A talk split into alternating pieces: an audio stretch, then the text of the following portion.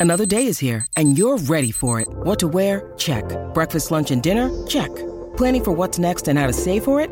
That's where Bank of America can help. For your financial to-dos, Bank of America has experts ready to help get you closer to your goals. Get started at one of our local financial centers or 24-7 in our mobile banking app. Find a location near you at bankofamerica.com slash talk to us. What would you like the power to do? Mobile banking requires downloading the app and is only available for select devices. Message and data rates may apply. Bank of America and a member FDIC. When you need mealtime inspiration, it's worth shopping Kroger, where you'll find over 30,000 mouthwatering choices that excite your inner foodie. And no matter what tasty choice you make, you'll enjoy our everyday low prices, plus extra ways to save, like digital coupons worth over $600 each week. You can also save up to $1 off per gallon at the pump with fuel points. More savings and more inspiring flavors make shopping Kroger worth it every time. Kroger, fresh for everyone. Fuel restrictions apply. At Evernorth Health Services, we believe costs shouldn't get in the way of life changing care, and we're doing everything in our power to make it possible. Behavioral health solutions that also keep your projections at their best? It's possible. Pharmacy benefits that benefit your bottom line? It's possible. Complex specialty care that cares about your ROI? It's possible. Because we're already doing it. All while saving businesses billions. That's Wonder made possible. Learn more at evernorth.com/wonder. Welcome to the New Books Network. Hello, I'm Nicholas Gordon, host of the Asian Review of Books podcast, done in collaboration with the New Books Network. In this podcast, we interview fiction and nonfiction authors working in, around, and about the Asia Pacific region. In 2016, the city of Mumbai was blanketed in toxic smog. The source? Fires at the nearby dumping ground of Deonar, the country's oldest. The Deonar fire became an embarrassment for Mumbai, coming right before an international expo meant to announce the city to international investors and businesses. Law enforcement immediately blamed scrap dealers who lived alongside the landfill. These dealers are men and women, poor, sometimes quite young, who comb the mountain for waste that can be resold metal, plastic, cloth, and if they're lucky, gold and jewelry. Saumya Roy's Mountain Tales, Love and Loss in the Municipality of Castaway Belongings looks into the lives of a few of these pickers as they try to survive among the mountains of trash, as government officials and judges squabble above them, trying to figure out what to do. Saumya Roy is a journalist and activist based in Mumbai. In 2010, she co founded Vandana Foundation to support the livelihoods of Mumbai's poorest micro entrepreneurs. Through this, she met the community who depend on Deonar. Her writing has appeared in Forbes India magazine, WSJ.com, and Bloomberg News, among others.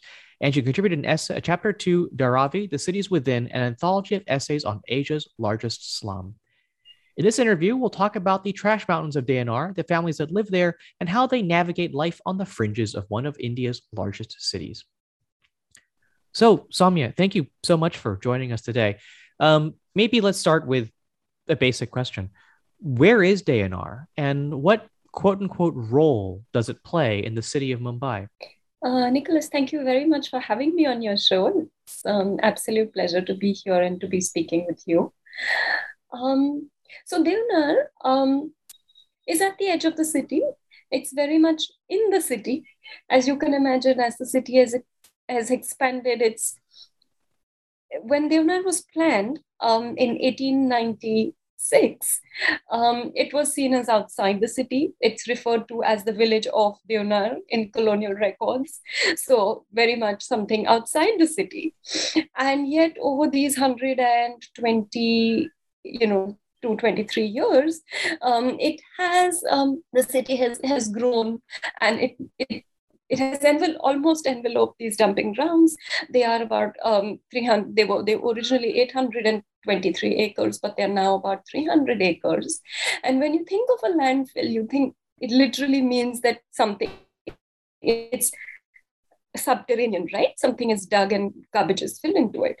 But in fact, over this one and a quarter centuries, what's happened is that garbage is it was a swamp, what was a swampy marsh meant to be filled with garbage has now become garbage mountains that are 120 feet in height, like 18 story buildings.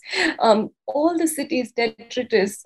And I remember when I first walked there, seeing everything we consumed, almost like a map of our lives, uh, mashed with with with mud you know just uh, compacted with mud making these mountains that were like 20 stories high like buildings. Um, and it's at the edge of this island city and so uh, you know the sea the creek surrounds it on three sides. And these garbage mountains edged by the sea made of everything that we have consumed from um, you know um, food boxes to clothes to shoes to uh, plastic bottles of water to styrofoam cups of coffee. And i always heard and and i always heard stories of how you know gold came there, jewelry came there, notes came there, purses came there, um, you know metal wires, gadgets, everything that we consumed, and the changing patterns of everything we consumed ended up there. So the role that it plays is that it just consumes everything that we cast away, allowing us to consume more and acquire more. so Deonar is the is Mumbai's kind of oldest uh, dumping ground. Could you talk a bit about the history um, that led to the creation of of the landfill? Yeah, sure. Um, it, it my uh, someone was telling me the other day that it's it's the this place is at this point bookended by two two epidemics, two plagues, if we may call it so. So this particular dumping ground um, was planned in 1896 when a plague raged in the city. Um, at that point, um, it was supposed to have come uh, with rats on a trading ship from China, and so it was getting the rats were carrying it through, you know, filth, um, you know, garbage in the city, and um, you know, as the city was growing, the colonial city at that point, um, there was there was increasing garbage, and the rats were spreading the illness through the through the city, and the colonial authorities at the time also tried quarantine, and um, they tried searching people for buboes, physical searches which led to a lot of um, unrest in the city. It led to migration from the city. It led to violence. It led to riots. It led to murder of colonial authorities in Pune, which is a neighboring city. And so that increasing unrest uh, became almost you know difficult to deal with and so the government decided um, that it was better to just evacuate trash from the city, um, which which became a way of dealing with the plague. And so they acquired this marshy swamp of, of, of around 823 acres in June 1897, if I remember correctly. And uh, um, they made a train called the Kachra train or the trash train, um, a train line and, and garbage uh, wagons uh, or train wagons filled with the city's garbage began going there twice, once in the morning, once in the evening, filled with all the city's trash, allowing the city to be clean, allowing it to be rebuilt, and allowing trash to fill up in the swamp. Um, and, and that is how Deonar was planned. And the colonial authorities at the time thought this was a this would be a profitable scheme very soon because in 25 years when the swamp was filled they would rent it out to farmers because the, the garbage would fertilize the soil and farmers would pay them up to 1 lakh rupees every year what happened instead was that as, as it happens often with garbage, that this place just became a forgotten outpost of the city.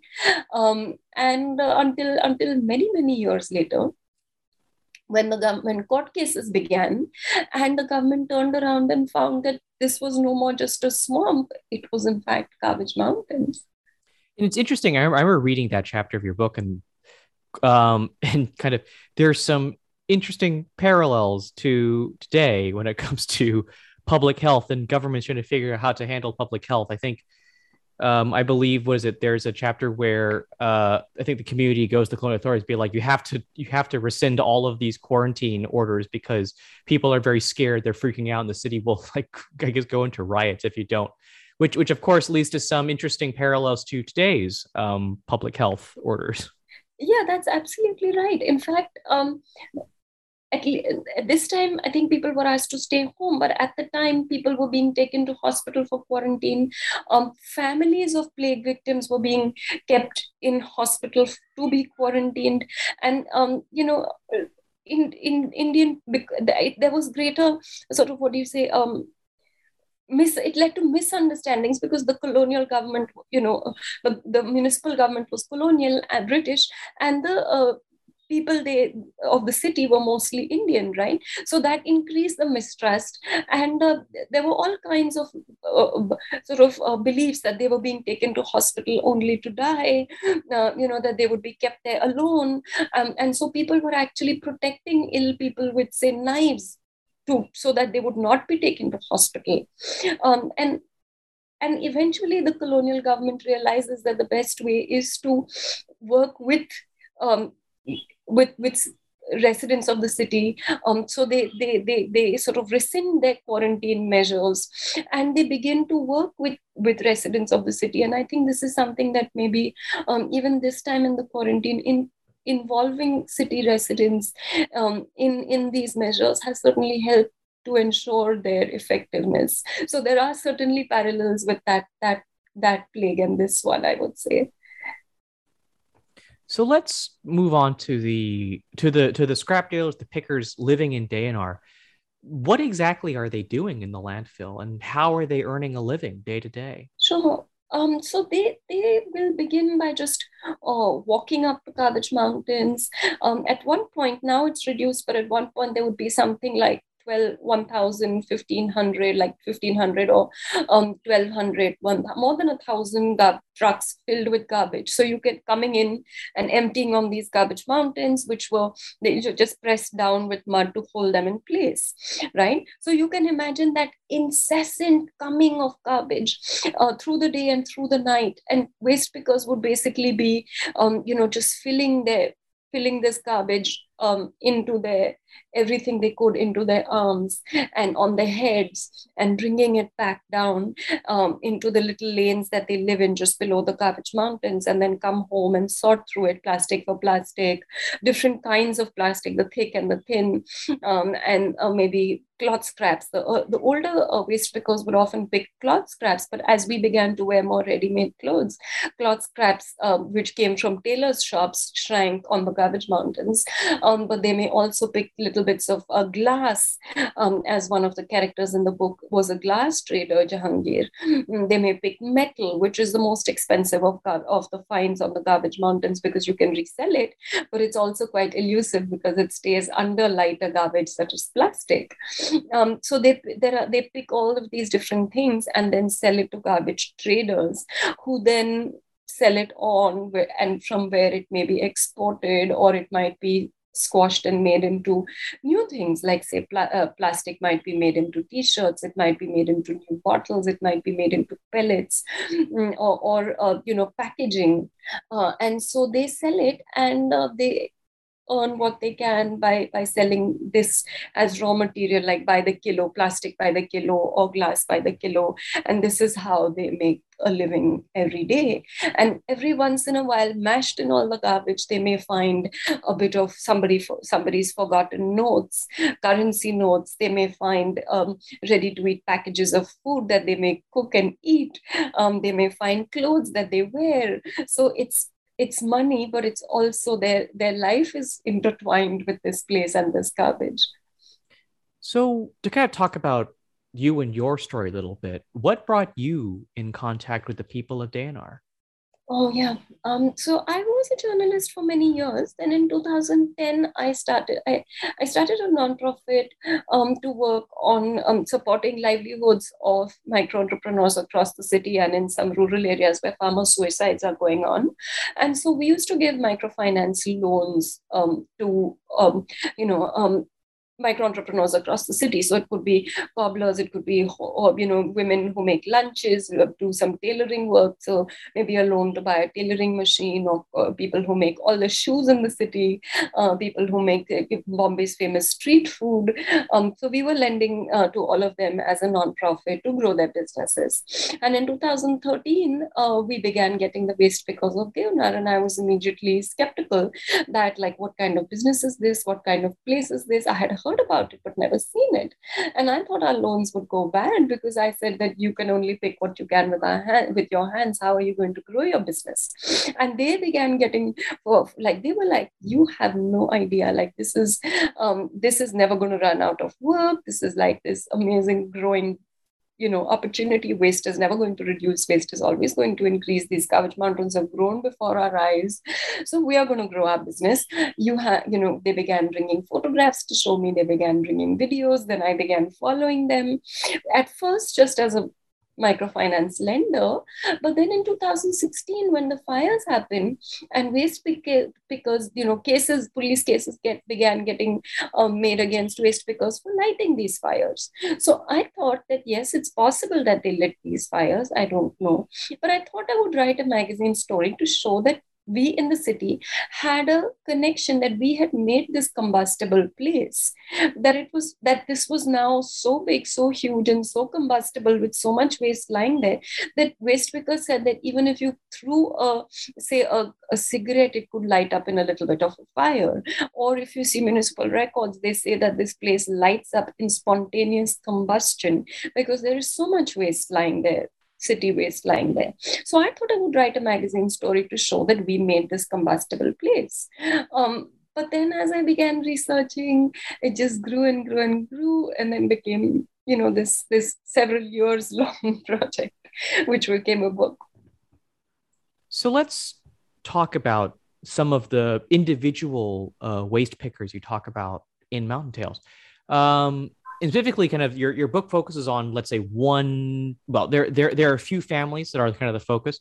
Um, but insofar as your book has kind of a few central characters it's people like um, farzana it's people like Haider Ali it's people like Jahangir um, this family who's trying to kind of figure out how to live um, among among the trash mountains. I wonder if you might kind of talk about a few of um, a few of those waste pickers kind of what's what's driving them personally Sure. I think what's try um you're right. I mean it does um there were four families that I followed, but most of all I would say that it was Haider Ali's Haider Ali's family and his daughter Farzana around whom this uh, book is centered. Uh, they're trying to make a better life for themselves. Haider Ali first came to me uh, among the first waste pickers who took loans from us, and his plan was to do something other than picking waste. He had learned embroidery as a child, worked in an embroidery workshop, and in the end, come to work on the garbage Mountains because they never ran out of work. Um, he had made many, many attempts to leave and to do something else, but in the end continued to work on the Garbage Mountain. So he again wanted to take a loan and he wanted to leave um, and start an embroidery workshop. And I so I thought I would write about him, but it became increasingly clear to me as I began reporting the book that the book would be about his daughter Farzana. Uh, Farzana was born at the feet of the Kavach Mountains soon after her father moved there. Um, she's the sixth of his nine children. Uh, and so with her, we could see, you know, she was born at the feet of the Kavach Mountains, uh, began walking, learned to walk on the Kavach Mountain slopes. She found her first toys there, um, began to you know eat, all her favorite food found her favorite foods there found her first pair of jeans there all her friends were there. She would you know she she just couldn't leave this place. This is where she was growing. So it was almost a coming of age story on the Kavach Mountains, and we could see the arc of the Kavach Mountains through her. Because when these fires began in 2016, um, it was almost as if Farzana had inhaled these fires, which she had worked through them. She kept working, she kept picking waste, she couldn't stop, even though the fires were raging. Um, her father was not working so much through the fires, but she was. Um, often, when I would go to their house at that point, I would see her coming back with warm metal she had collected, her feet scattered scalded with blistered by walking the burning mountains, but she could not stop. And that that that seems to have had some impact on her health on her uh, um, mental health and and yet she was continuing and had pretty sort of devastating impact on her and yet she was continuing to work so i felt that we could see the arc of the garbage mountains of the city's attempt to manage its waste through her life.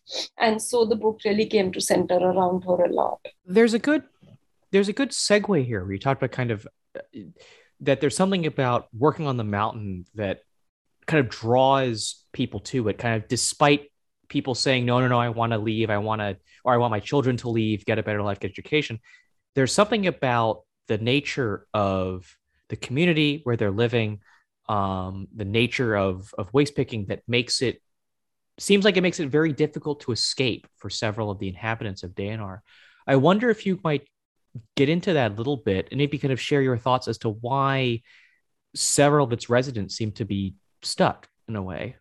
Yeah, I would say that for two reasons. One is that the lack of social mobility.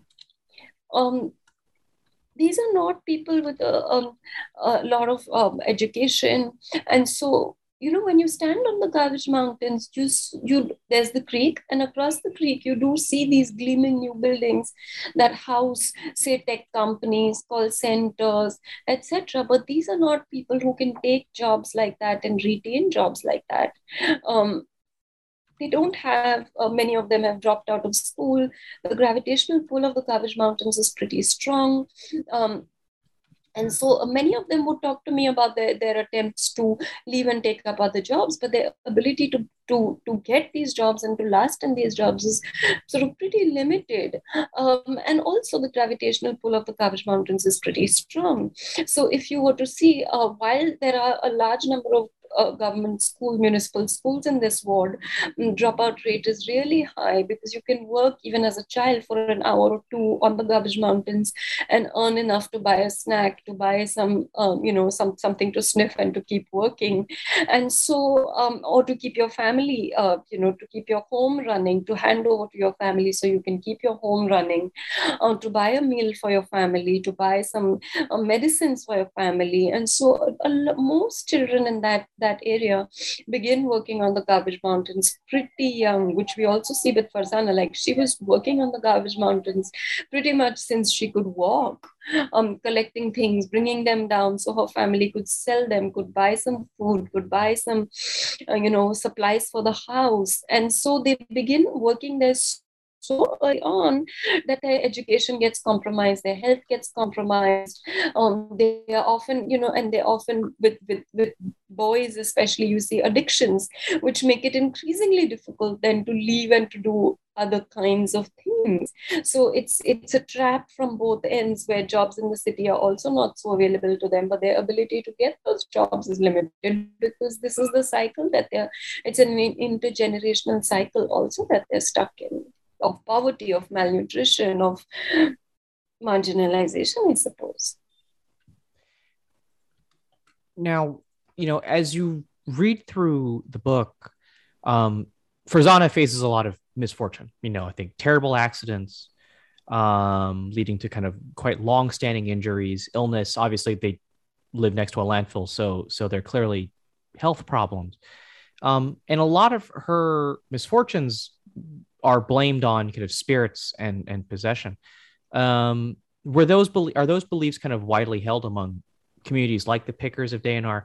And kind of where did these where did these beliefs come from? I guess come from in terms of like a history or kind of the the cultural history of the area. Um, yeah, yeah. No, um, right since I began working with waste pickers, um, they would tell me um sometimes that oh you know they uh, when they say they made a house like most houses in these lanes are made of say plastic it, waste that they brought down from the garbage mountains right? So they would say oh there was a kabis or a large spirit floating in my house and the spirit said that this was my space and you know you need to pay me rent for using this space. And so as a as obviously having a background in journalism and you know I always either ignored it or sometimes just questioned it. Um, but as I began, uh, you know, reporting it as a book, and I, you know, um, thought of everything that had happened to Farzana, there was obviously a scientific and rational explanation, which is that there were terrible fires, and I obviously recount in great detail um, all the different kind of chemicals that abound on these mountains, such as methane and hydrogen sulfide and carbon monoxide, and you know many of which have uh, tremendous um, ill effects on on the health of uh, waste pickers when you inhale it. So you know your mental development or asthma or tuberculosis, all of which impact your health. So that could be one reason that that that Farzana and many other waste pickers face tremendous ill health. But by the same token, when you were to think that you know when waste pickers continually would tell me that they saw these spirits and the spirits would trip them. You know they could fall down on the Kavish mountains or they could be possessed by spirits. The hindus would tell me this the muslims would tell me this. Uh, and uh, i thought that if i was to write it i had to i could not just disregard what they were saying. Maybe that that that what they were saying also had to have a place in the narrative.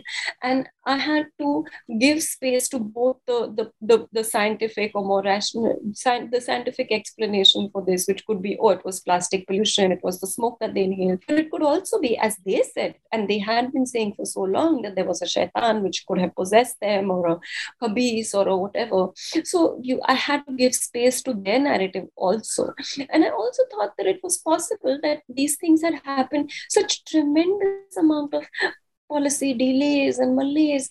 Like, how else are they to understand and internalize um, such tremendous gaps and such tremendous amount of gaps that they live in? Gaps in policy, gaps and that lead to such environmental pollution that lead to such um, ill health how are they to understand and explain it and maybe this was all they they, they fell back on the ancient myths that they knew so yes it's true that this is not the islam of the book but it's also true that these these are not myths only related to the waste pickers of Deonar.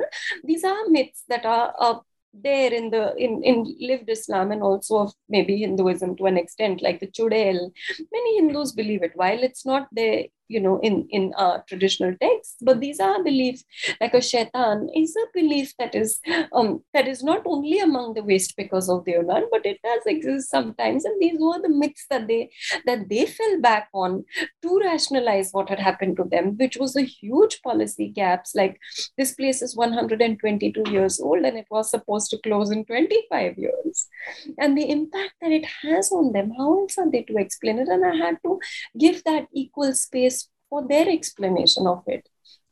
It's it's certainly bring up the fact that that so I I have a few more questions now, kind of about how the government and and the state and not just that, but kind of wider Indian society kind of intrudes on the lives of those in Deonar.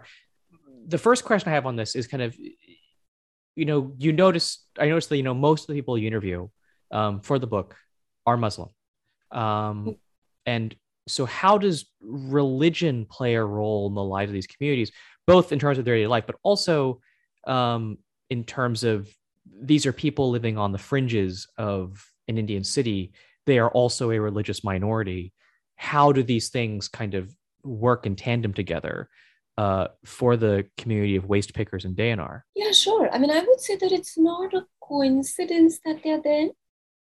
Um, as you know, I talk about it that this place began to get, uh, the city basically began to send way, uh, pavement dwellers, street dwellers, people who lived on railway tracks to live around here from the six, late 60s, 70s onwards. At that point, there were Muslims, but it was a more mixed community. Um, there were some Hindus who lived here as well. Uh, but then uh, if you remember, there were uh, when when the Babri Masjid came down in 1992, there were riots, and the riots played out quite fiercely in this particular locality, and the the city, Mumbai city, became quite um, you know segregated after that. Um, so um, and and this particular uh, area began getting increasingly segregated too um, and so now after that it became quite a, a Muslim area, um, they have there is a particular party where that has all the corporators and the MLA and the MP, etc. Uh, and so in the city, this is seen as a Muslim area. I also found that there were waste pickers who were Muslims um, in other landfills in, in India. I, I found some researchers who were researching the Ahmedabad landfill, the Delhi landfill. There too, these communities are increasingly religious. Some of the characters in my book are Hindu. Um, so I should point that out. This does it's not that everyone I interviewed was Muslim, but it is true that this area is Muslim. Um, so they are here partly due to their marginalization. I did feel that the Hindus who could move out moved out, and the Muslims continue to stay here, maybe because they could not move out.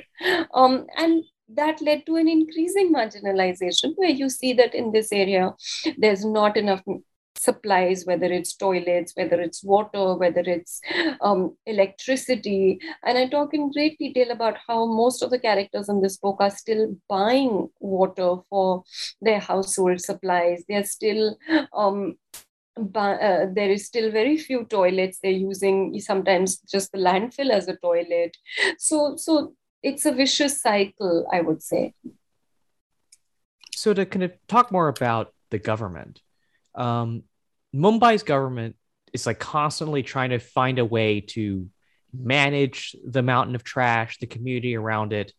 Uh, they never seem able to follow through or willing to follow through. There's constant fights with the courts.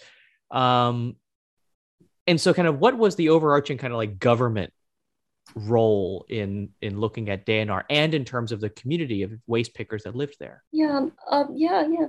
Uh, I would say that the more more public or uh, structured conversation around Deonar begins again post-colonial in post-colonial period when um, when these court cases, you know, people uh, begin in 1996. So uh, people who lived in the more gentrified buildings near the Garbage Mountains filed court cases in 1996 saying, hey, this place is like, we're living near this place that is like burning and stinking and it burns all night. There's smoke emanating from these garbage mountains that just, uh, you know, um, travels into our homes and it sickens us, it causes asthma. And there's lots of doctors who then at that point documented, um, you know, that there were uh, various illnesses in this area, including uh, respiratory illnesses, um, collapsed lungs, interstitial lung disease. They don't quantify it, but they certainly say that living around here causes these illnesses or that there is a much, they do quantify that there is a much higher incidence of respiratory illnesses such as asthma, etc., in the um, areas, in the localities near the garbage mountains compared to those that are away from the mountains. This leads to higher mortality, leads to lo- uh, lower life expectancy. Like in the ward around the garbage mountains, life, life expectancy was 39 years in 2009 compared to 66 years for other Indians.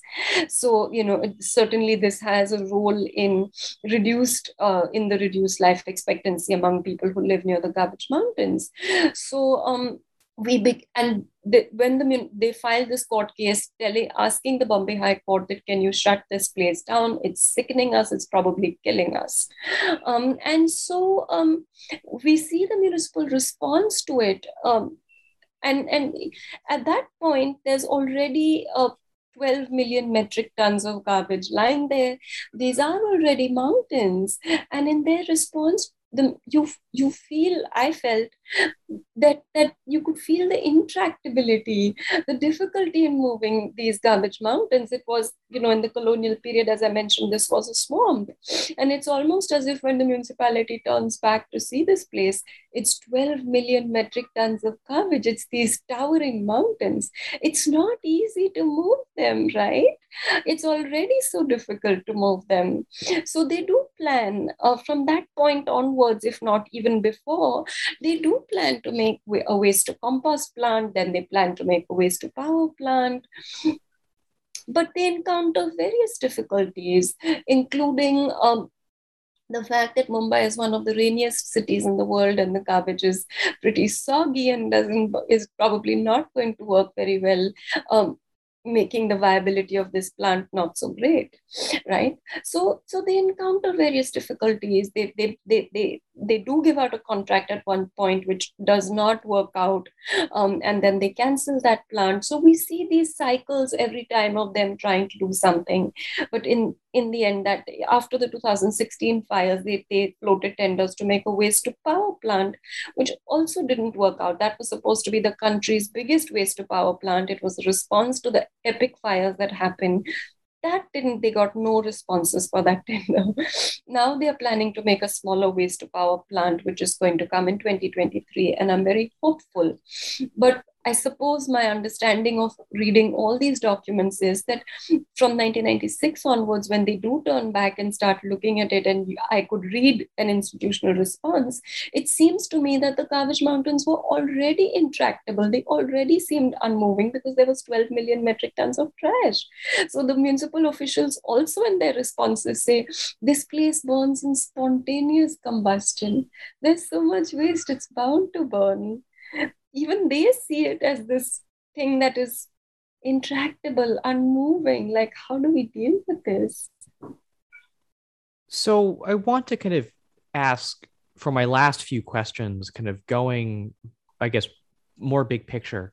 What gives the story of Deonar kind of regional and global relevance? Uh, I mean, obviously, this is important for the people of Mumbai. They're kind of living with the effects, the environmental effects, the health effects of the landfill. But what is it about the story of Deonar and those that live there that's kind of that that gives it kind of wider relevance across the region and potentially the entire globe? Yeah, sure. You know, uh, during the reporting of this book, wherever I traveled and wherever I spoke to someone, they said, oh my God, this could be Moscow. So this could be Manila. This could be, um, you, you know, I'm from Italy. My, one of my editor in the US is from Italy. And she said, oh my God, Italy has a massive waste management problem, as you might know. Um, or uh, when I when I visited New York, the, the land, the, the so-called landfill of New York, which is Fresh Kills, was many, many times the size of the Deonar. I wrote an article about it that it is about nearly 10 times the size of their Garbage Mountains rise really high, and you have a view of the city from there, and there's traffic lights in there to direct the garbage trucks, which I suppose came endlessly. Also, the garbage mountains there swallowed the debris of the 9/11 of the 9/11 blast, the World Trade Towers center basically anywhere in the world i went while reporting this book there were garbage land mountain landslides in Addis Ababa that killed more than 100 waste pickers, in Colombo that also killed people. Uh, I heard endlessly about uh, overgrown landfills in China, in Shenzhen, and different kinds of places. Um, in Moscow, a friend of mine told me the garbage there was what they call the gar- the Mount Everest of garbage. So it seemed to me that these our unending desires had had poured to make poured out to make these garbage mountains. There was a universality to it to our desires that made these mountains not only in mumbai but elsewhere. In fact that probably consumption and waste is many times more in, in other countries than it is in our ours. It's just one that I live in Mumbai, so I wrote about Mumbai, but also we got to see um, waste pickers here and lives made of this waste. What are these lives made of? It allowed, it gave a human dimension to, to to this problem of waste, which is a global problem. Garbage mountains give out methane and carbon monoxide, which are a source of greenhouse of, of which are greenhouse gases and a source of uh, climate change, etc. But sometimes we think of these as intangible things. But this provided a human, um, this showed lives made of waste, a human dimension to it. So I think that's a great place to wrap. Um, Thank you for listening to interview with Saumya Roy, author of Mountain Tales, Love and Loss, the Municipality of Castaway Belongings. Saumya, I actually have a couple real final questions. Where can people find your work and what's next for you? Um, so, so my book is um, available everywhere. Books are available um, in bookstores, online. If you are in the US, it's called Castaway Mountain. Uh, if you are in the UK or India or something, it's called Mountain Tales. Um, what is next for me? I am writing journalistic pieces related to my research. So around, I just did a piece about landfills around the world, not only in Mumbai, um, but but like the landfill in New York and Moscow, etc. So I am, you know, looking forward to writing um, more pieces on this. Um, related to waste and consumption and climate change and pollution and um, you know all of those issues that have consumed me for so many years and i hope researchers elsewhere will also be able to use this and write about their own cities their own countries so you can follow me nicholas gordon on twitter at nick r i gordon that's n-i-c-k-r-i-g-o-r-d-o-n you can go to asianreviewofbooks.com to find other reviews, essays, interviews, and excerpts. Follow on Facebook or on Twitter at Book Reviews Asia. That's reviews plural. And you can find other author interviews at the New Books Network at newbooksnetwork.com. The Asian Review Books podcast is on all your favorite podcast apps Apple Podcasts, Spotify, and Stitcher. Rate us, recommend us, share us with your friends to support us interviewing authors writing in, around, and about Asia. Stay tuned for more info about who's coming up on the show. But before then, thank you so much, Saumya, for joining me today. Thank you very much for having me.